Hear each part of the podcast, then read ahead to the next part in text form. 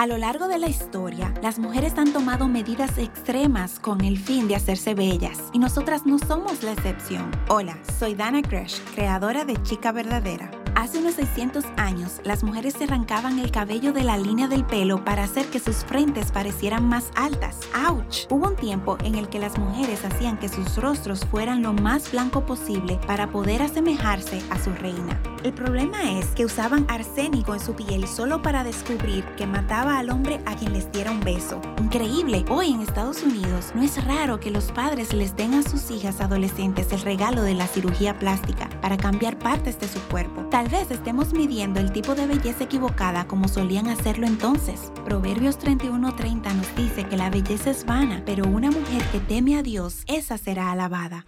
Para más consejos como este, visita puralibertad.org.